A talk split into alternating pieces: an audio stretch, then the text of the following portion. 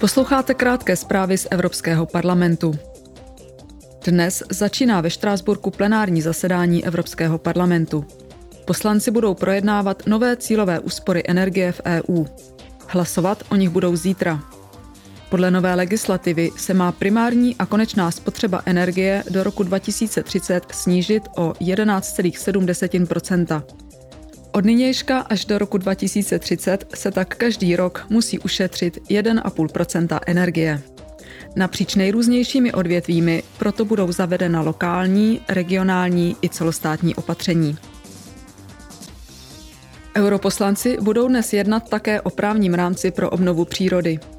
Jelikož ve výboru pro životní prostředí, veřejné zdraví a bezpečnost potravin se pro předpis v pozměněném znění nenašla většina, předložili poslanci plenárnímu zasedání návrh, aby byl návrh komise zamítnut.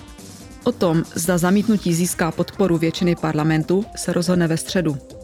Pokud zamítnutí většinu hlasů nezíská, bude se hlasovat zvlášť o každém pozměňovacím návrhu, který předložil některý z poslaneckých klubů nebo skupina alespoň 36 poslanců. Zítra bude parlament jednat o svých závěrečných doporučeních na zlepšení krizového řízení EU a připravenosti na budoucí mimořádné situace v oblasti zdraví.